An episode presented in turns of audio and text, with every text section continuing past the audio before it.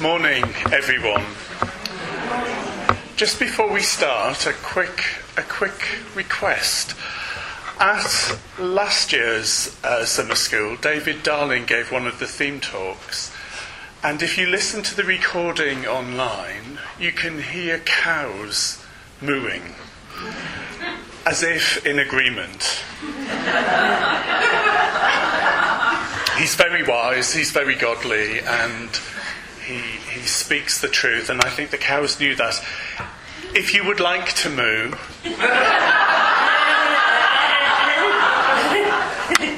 but maybe turn off your mobile phones.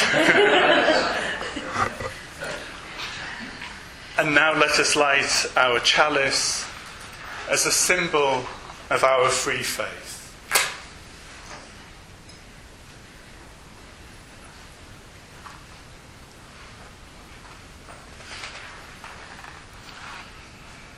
To take us into a time of shared stillness, some words from the Chinese scripture, the Tao. Before the universe was born, there was something perfect. It has no shape. It is serene and solitary. It is infinite and unchanging. It flows through all things. It is always with us. We might call it the mother of existence, or simply the way. For a few moments, let us be still together.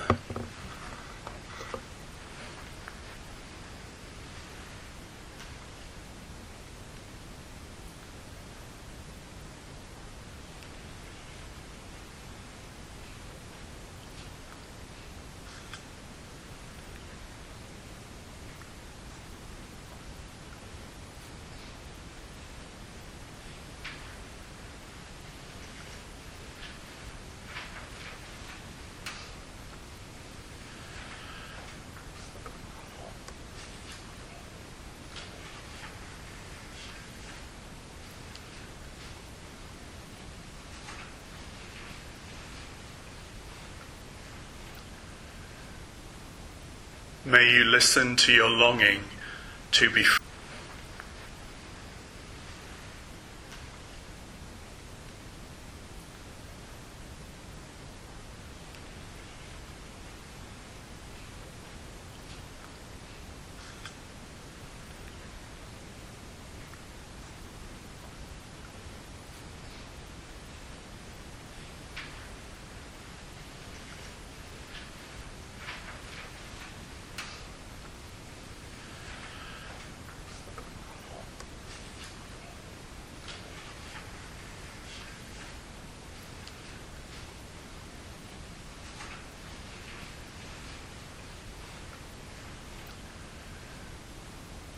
May you listen to your longing to be free.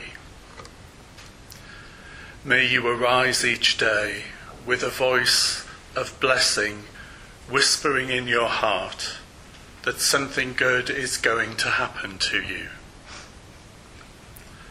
May you find harmony between your soul and your life. May the mansion of your soul never become a haunted place. May you know that eternal longing is at the heart of time. May there be kindness when you look within. May you never place walls between the light and yourself. May your angel free you from prisons of guilt and fear. May you allow the wild beauty of the invisible world to gather you, mind you, and embrace you in belonging. Amen. That blessing by the Celtic mystic John O'Donoghue. My memory is that at last year's summer school, one of the, I think it was Yvonne's, one of this slot involved a lot of birds. Is that right? Like a lot of birds. And at our service on Sunday, Linda shared with us the story, the very moving story, of a parrot and an eagle. I was very touched by this story.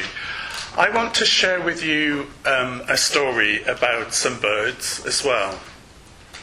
This is the story of a very leggy bird. Leggy and ostentatious. And rich. Ostentatious means showing off, for example, by using words like ostentation. So anyway, there was this ostentatious and rich bird. He had lots of stuff. Now, there are special effects in this production, but one of them is your imagination, so you have to imagine all of his stuff. He had iPods and YouFace and MyPads and lots of things with buttons and switches. Everything around him was the latest, cleverest, shiniest thing. He was extremely proud of all his stuff, and he didn't much care about anything or anybody else. Ostrich spent all his time buying things and playing his games.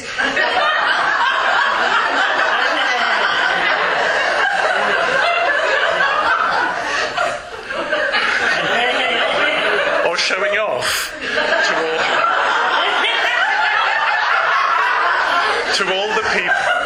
showing off to all the people he thought were unimportant and small.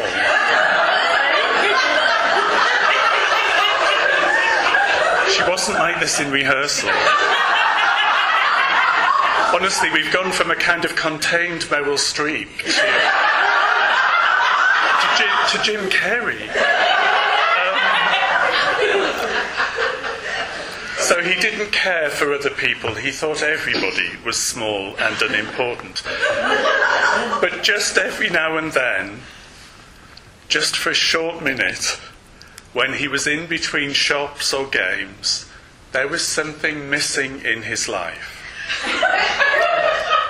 He didn't quite know. He didn't quite know what it was. But he didn't like the sad feeling that came over him sometimes. But then he very quickly made himself feel better by buying another thing. I need somebody to hold up my special effect.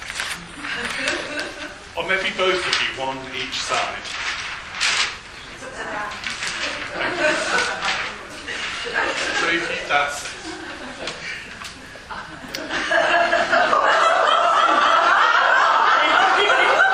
No expense spared. Now, in many of the sacred writings from around the world, no expense spared. Now, in many of the sacred writings from around the world, there are mysterious messengers from heaven. There is a bright light. There are angelic voices. There may be lots of clouds, some steam perhaps, and an awe-inspiring impression of great wings and feathers. Wings and feathers. And so one day, Ostrich was walking about, showing off, practicing. Never work with.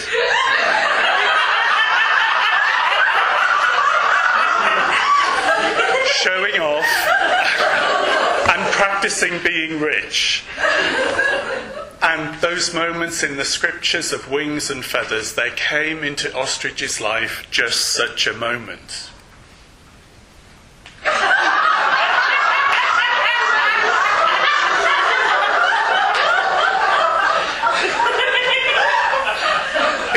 was the penguin of truth.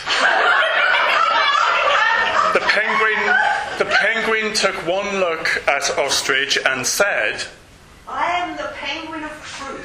Because it was the penguin of truth. You are one unhappy bird. I can see into your heart, and those feelings you have are the feelings of being lonely and the feeling of being sad. Your stuff is very fancy, but it can't make you happy. I will exchange all your toys and trips and trappings for the most precious jewel in the universe. There is only one of these in the whole universe. So what do you say, ostrich? The ostrich didn't even think about it. It was a no-brainer. Oh, come on. The most precious jewel in the whole world. So he would be happy and he would sell the jewel and buy loads more stuff and go around showing off, because he would be the richest and the happiest person in the world. So the ostrich said, "Oh, okay then, you're on." And this is where you have to use your imagination. All of his jewellery and his technology and his accessories disappeared.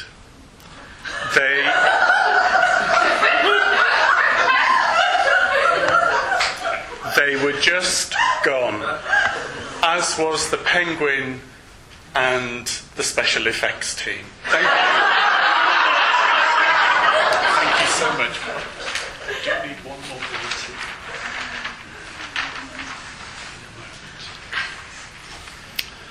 The penguin was gone. They were just gone. And ostrich said, "Where's my jewel?" The penguin had gone, but he had left behind a scrap of paper. I need somebody to hold up the scrap of paper.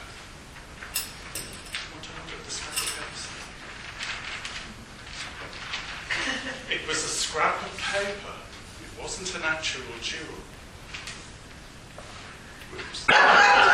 And he threw a tantrum. And he said, "Where's my jewel? Where's my jewel? Where's my jewel?" Oh God, I've seen what's coming up next. And he threw himself on the floor.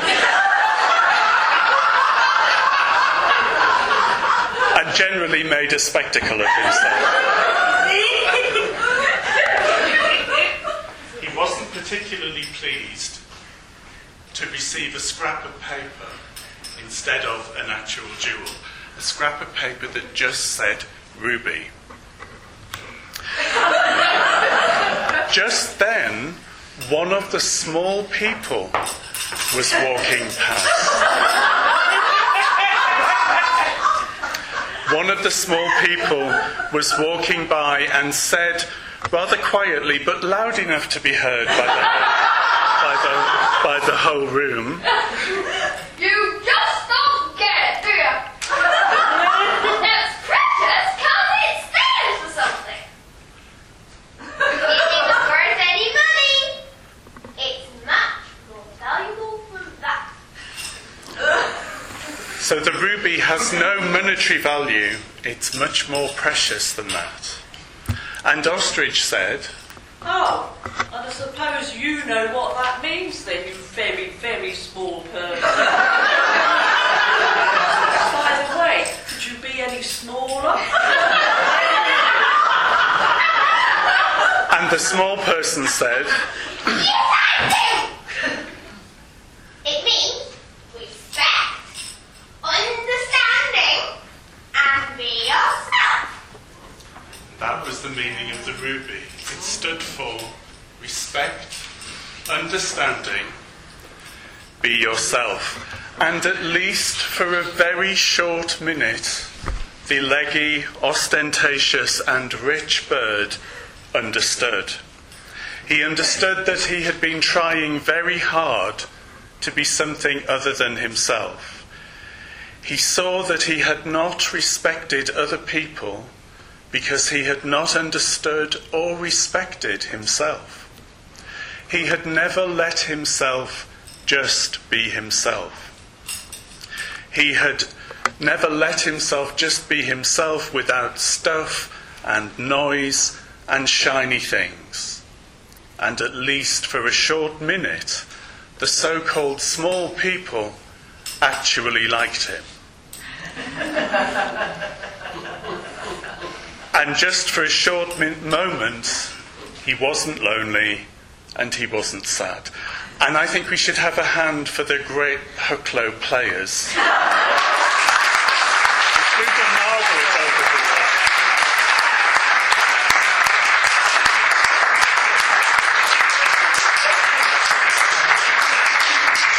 here. But particular thanks to my leggy bird.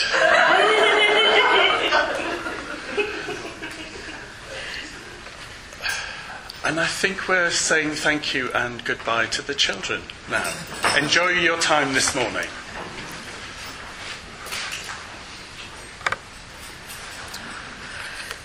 So, let us now sing together hymn number 101, Dear Lord and Father. If you can't find a hymn book near enough, you may need to share with somebody. There's a spare one over here, by the way.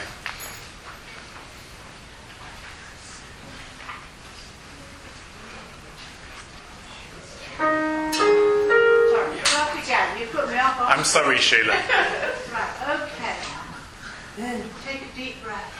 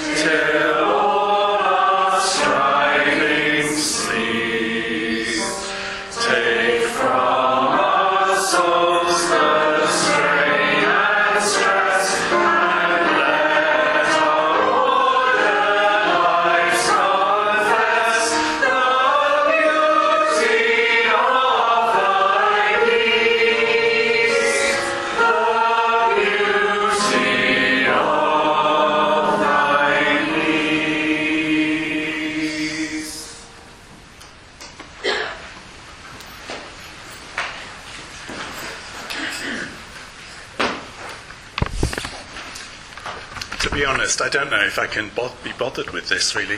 I feel quite spent. I feel like I need some quiet time in the green room. I like walking and I like talking, as you're about to find out. So I am honoured to be invited to talk this morning in this lovely setting. Last year was my first summer school, and it was a good and beautiful time for me. I lived in Sheffield about 15 years ago, and I used to walk in this area a lot. I'd somehow forgotten how much I love this landscape. If I may say so, last year's summer school was for me a peak experience. Sorry.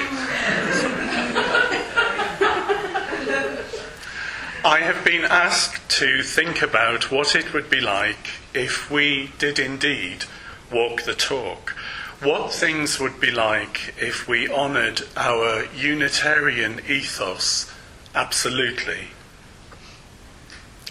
I would like to begin at the beginning, or rather at my beginning, which for me is God. My experience of God is an experience of wholeness, and my experience of Unitarianism is of a call to wholeness. My vision of Unitarianism is of a conversation and a communion, a dynamic and a stillness which make that wholeness possible. I want to talk about how we might apply our collective emotional and spiritual intelligence to our denominational whole, to our organisational future. And I say all this with humility, because these are the issues I struggle with. But before I get tucked into that, I want to say a little bit about wholeness. Or rather, I want to begin by talking a little bit about brokenness. Brokenness, certainly in my services, has become a bit of a religious cliche. But that is, because it is true. Human beings often feel broken. Often feel broken within and without.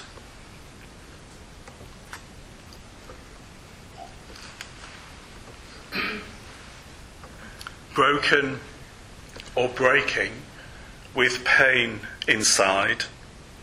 On the outside, cut off from other people. And in my terms, severed from their God, severed from their sense of wider spiritual worth. I think it matters that as people of spirit and faith, we sometimes say this, that in most human lives, there are times of anguish and despair, times of isolation and fracture. There is another type of time, which is perhaps bleak rather than desperate, but in its own way, just as broken. And I mean that numbing and dreary time, that disappointing type of time, when we can feel our souls slowly wasting for lack of meaning and communion.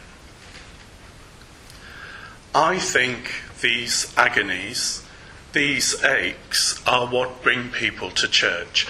They are not the only things. It is not just these things that brings people into our chapels and into our meeting houses.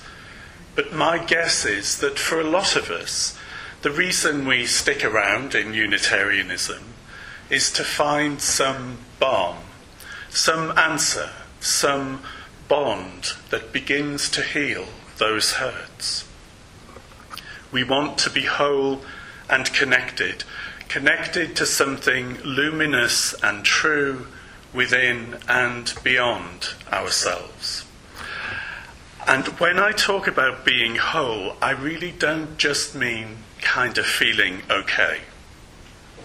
It feels important to me in our culture of excess and dissatisfaction that we remind the world that sometimes the most sublime wholeness is a kind of emptiness, that we perhaps feel most fulfilled when we are emptied of our selfish self and connected and, dare I say, directed and, dare I say, graced even by that gentle cosmic, integrating light. Now, I know I'm saying a lot about wholeness, but I want wholeness and love to be at the centre of how I put my Unitarianism into practice.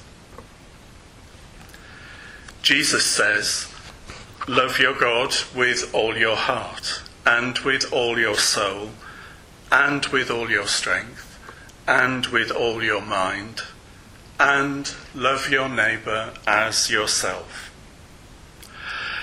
Now, I know that many of us have been hurt, badly hurt, by the institutions built in his name, me included.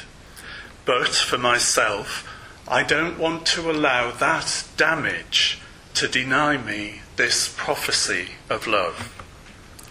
I most often fail to put these words into practice, but it is to these words that I find myself most often returning.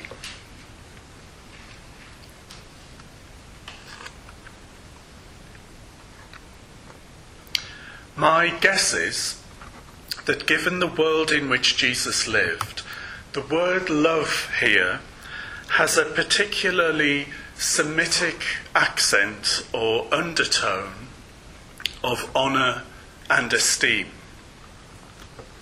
Love and honour what is sacred to you, with your heart, soul, mind, and strength. How holistic is that? Your reasoning mind and your spirit, your deeds do not have to be opposite and separate. Your mind and your feelings do not have to be opposed and distinct. They can be unified, congruent with the love and respect you feel for your highest truth. And then Jesus says, apply that to yourself and to other people. I was going to say because they are interconnected, but actually the mystics and the poets teach us that at the deepest level of being and truth, they are one, they are the same. 19th century Unitarians understood this love, the love that Jesus teaches. They understood it not as sentimental or romantic, but as, at the same time, all at the same time, mystical and moral and social. It is love as mindfulness and praise and sacrifice and justice, perhaps what Martin Luther King calls the power of God unto social and individual salvation. This is my vision of Unitarianism, a mission of wholeness with love and respect at its centre. In this landscape, which inspired those walks of solidarity and freedom known as the Mass Trespasses. I'm trying to think which direction Kinder Scout is in, but it's that way. Thank you.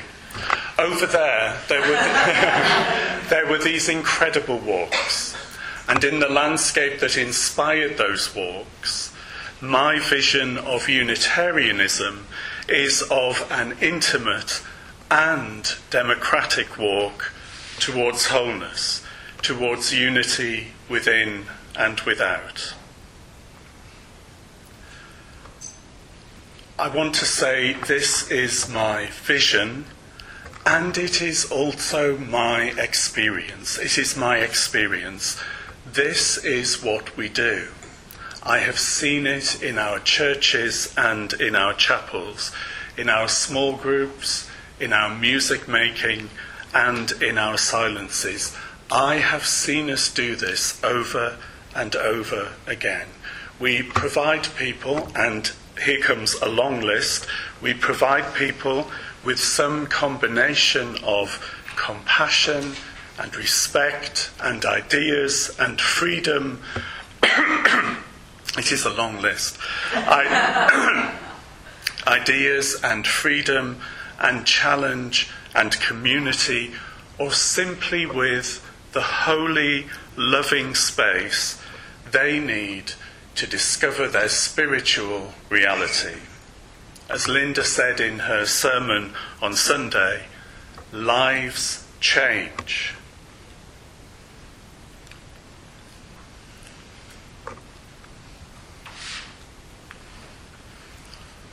Excuse me. We do this. We do it. And it sometimes feels to me that we cannot know this enough about ourselves, that we do this elegant and sacred thing. And this achievement is also our challenge, to do it better and to do it more often, and to make it the measure of what we do. So here is some more of my vision. If we walked our talk, I think we would have our feelings about being a very small denomination. We would own our fear and our sadness. I sometimes wonder where it is in Unitarianism that we lament. There's a Denise Levertov poem where she said, that talks about not treating grief like a homeless dog. In many ways, this denomination is in decline, and that makes me sad, and it makes me afraid. And having had those feelings leads me to ask some questions of myself, of ourselves. Do we have something invested in this being a small movement? Do we believe that at some level, being small makes us refined or special, or perhaps in some ways pleasantly quaint? Do we believe that caring about the future of our denomination is somehow grubby and in some rarefied way the opposite of being spiritual? I have heard Unitarians I respect say that our denomination is a sophisticated choice for liberal intellectuals and that we should just concentrate on our inner lives. I once saw this cartoon. Imagine three giant pigeons sat in a field. Three huge pigeons sitting in a field, surrounded by men with rifles. One of the pigeons has this really nervous look on its face, and it's saying, "There are only three of us left." And another is looking rather self-righteous, and it's saying, "I thought we said we wouldn't play the numbers game." They are, of course, dodos. By the way, I'm speaking off my script here. There are about as many Unitarians in the UK as there are tigers in the wild. Tigers are a critically endangered species. I don't know how many Unitarians there are in captivity. I can think of some who maybe should be.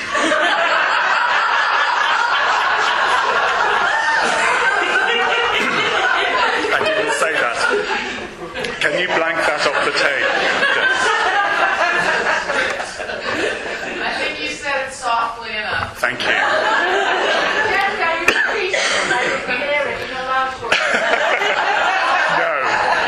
No. If, yes. Do you agree? Yes, yes. You'd be one of them.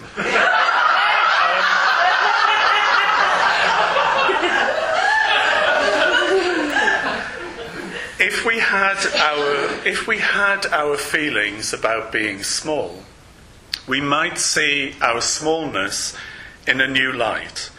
We might see that we have inherited this fantastic organisational apparatus, of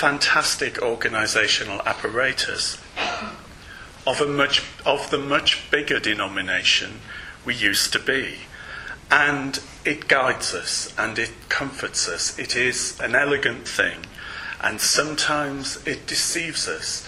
Sometimes it gives us a false sense of security. I would like us to know and feel how small we are. We might then see the opportunities that being small brings, that it might make us nimble, agile, able to adapt, able to grow mindfully. We might see ourselves as densely packed with potential, like, you probably can't see it, but like a tiny seed, packed with potential, like a tiny seed or a chrysalis, or tender, like a tiny baby, with a great big future. If we walked the talk, our annual meetings would be creative, energising and thoughtful. They would genuinely bring people together in the presence of the sacred, and this would be their priority. There is a conversation that you hear around in Unitarianism quite a lot. It goes something like this. Someone says, "I wish our annual meetings could be more spiritual." And someone else says, "Oh, but there's lots of business to be done and there are decisions to be made." And then someone else says, "And of course, all the societies have to have their business meetings." This conversation suggests to me just how easily our business can float away from our spiritual centre, just how disunitarian our various functionings and groupings can become. Surely our very purpose at our annual assembly is to bring Unitarians together and make our decisions congruently and religiously. Really important to say here that I am categorically not having a go at the people who work on our annual conference each year. They do a great job of doing what the movement asks them to do. I'm saying we should change what we ask them to do. Oh, it gets worse. There are loads of new ways of doing conferences out there in the green movement, in the independent sector and in the private sector. Ways of building safe and respectful and engaging environments, ways of bringing people together so they can really listen to themselves and to each other, so they can play and explore and experiment as opposed to announce their opinions and argue their corner. There are ways of integrating live engagement and online engagement. There are ways of curating content. There are ways of running events so that the energy and the morale of the people at them is sustainable. None of this makes differences disappear, but they might make differences more productive, more respectfully voiced, and perhaps less territorial. Very, very few human beings are at their best in airless and overheated lecture halls. My experience is that when you pay attention to the whole person, when you honour their feelings, When you care for their physical well-being, the business of making decisions is more efficient and actually enjoyable. We sang a hymn on Sunday that says, "With this bond of human love, disputes can mean a richer life." I believe that's possible, but the emphasis is on "with this bond of human love."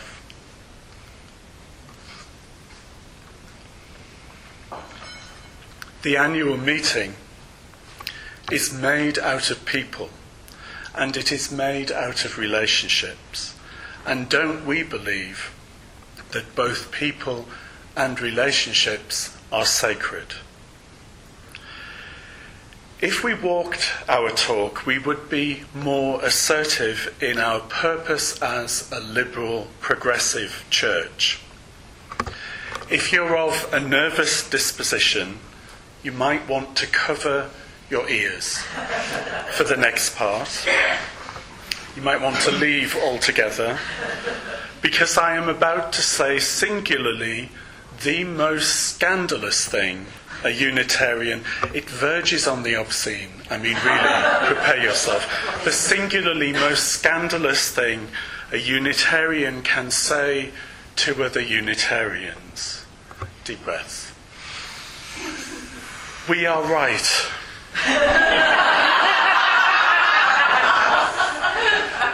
We are right. The project of many of our innovative and passionate pioneers was not only to set up a denomination, and in fact some of them expressly worked against a denomination of monotheists, worked against an institution of Unitarians. For many of them, their goal was to reform the rest of religion. You know, you wake up in the morning and that is your goal. They wanted to reform at least the rest of Christianity. That is how grand their thinking was. And you might think that in many ways it's outrageously lacking in humility and cannot possibly fit into a modern liberal relativist scheme. But let's just notice we are here because of them, and just sometimes we might honour their powerful sense of conviction. They never settled for the status quo.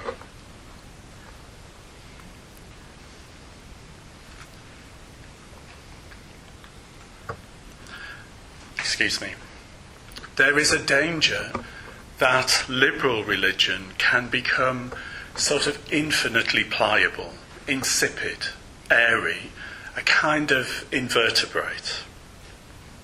We can sometimes look back and see our lovely churches and convince ourselves that we're looking at more or less standard cups of Protestant tea. But let's also see the stubborn nonconformist biscuits that went with it. Gillian used a great phrase in her theme talk yesterday. She talked about the depth and substance of history, and those nonconformist biscuits are the depth and substance of our history. So I want to argue for a more assertive theology of unity, rooted in a vision of human dignity, a vision of human integrity in the light of the sacred, a theology brave enough to take a stand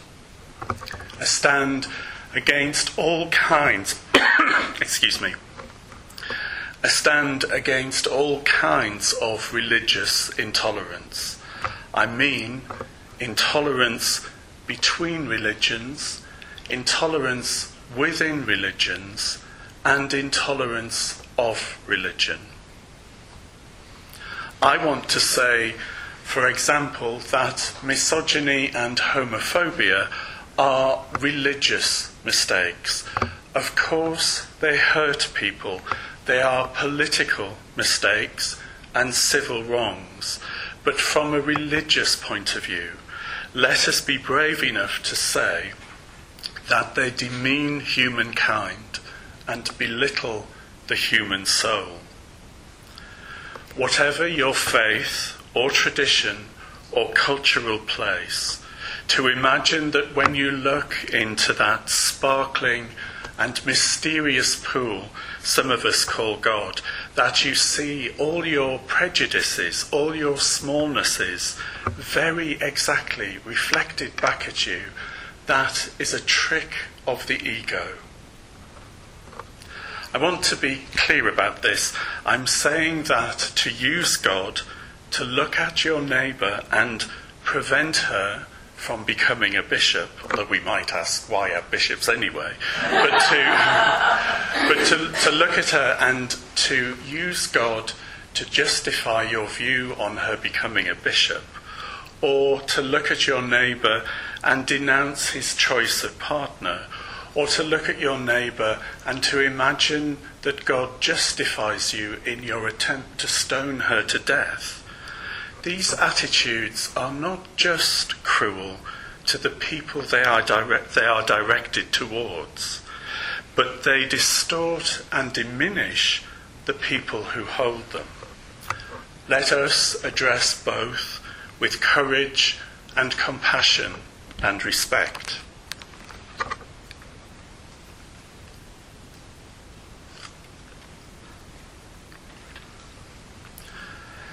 My final theme is, perhaps surprisingly, science, which is, it shows I've got a bit of nerve because Ned tried really hard to explain the difference between mass and volume to me at the start of the week. I still don't, I mean kind of, but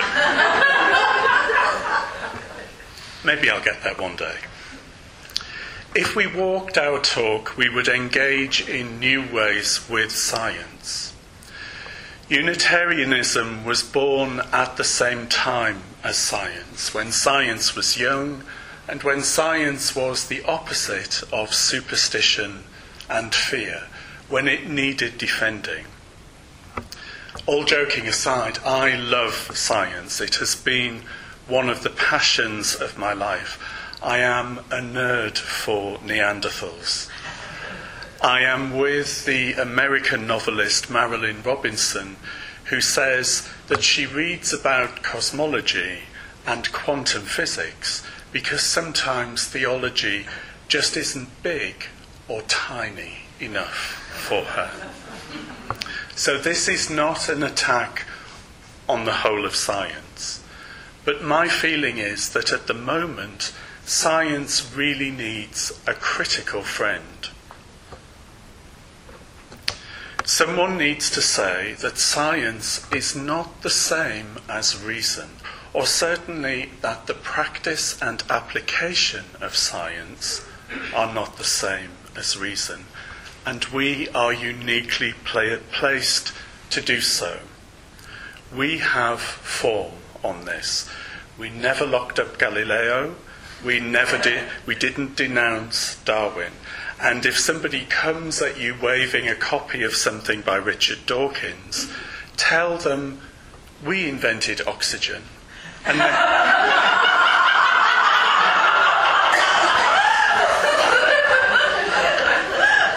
and they should try breathing without it.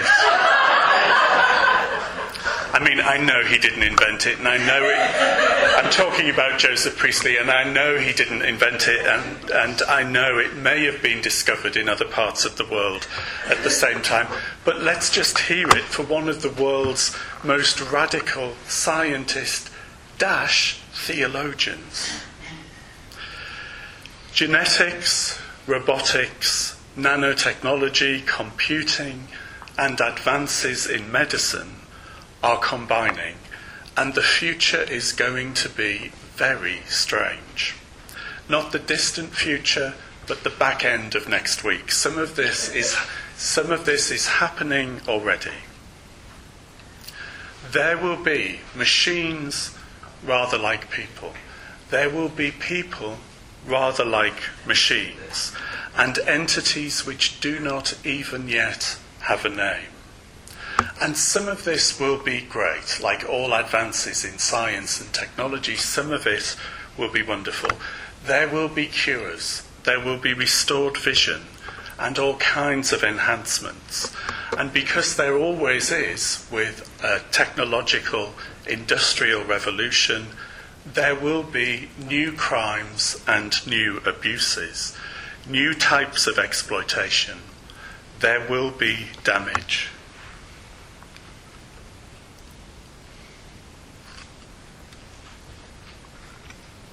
There will be damage. When Bill Clinton was asked why he had had sex with Monica Lewinsky, why did you do it?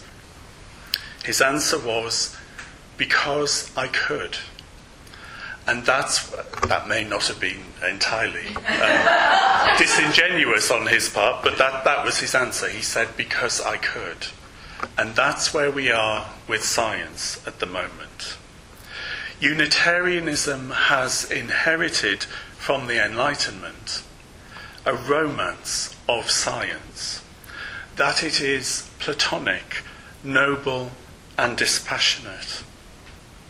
Platonic, noble, and dispassionate. But that was before acid rain, thalidomide, Bhopal, nuclear weapons, and aerial drones. Isaac Newton never imagined that the sky itself might be weaponized. I believe, and my guess is that all kinds of different Unitarians believe this too, whatever your theological position. I believe that the earth is holy and splendid, and that the human beings and the habitats and the species she nurtures are interdependent, not meaningless, unconnected units to be used and discarded. So, to come to a close, we are living in a time when so much religion exalts individual salvation over social healing, when so much of our culture exalts individual acquisition over shared resources, when so much of our political economy exalts individual entitlement over common concerns. Human beings are turning into fragments, detached and closed down. In such a world, I believe that our spacious and healing denomination is necessary. My vision is of an open and creative church, alive to the present and with sturdy faith in its future. A church which puts into organisational practice the brave and unifying light which I know shines in its soul. I would like to end with a short reading from Thomas Merton.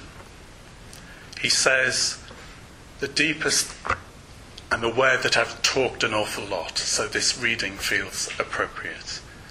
He says, the deepest level of communication is not communication, but communion. It is beyond words and beyond concept. Not that we discover a new unity. We discover an older unity. My dear, we are already one. But we imagine that we are not. And what we have to recover is our original unity. What we have to be is ourselves. Thank you.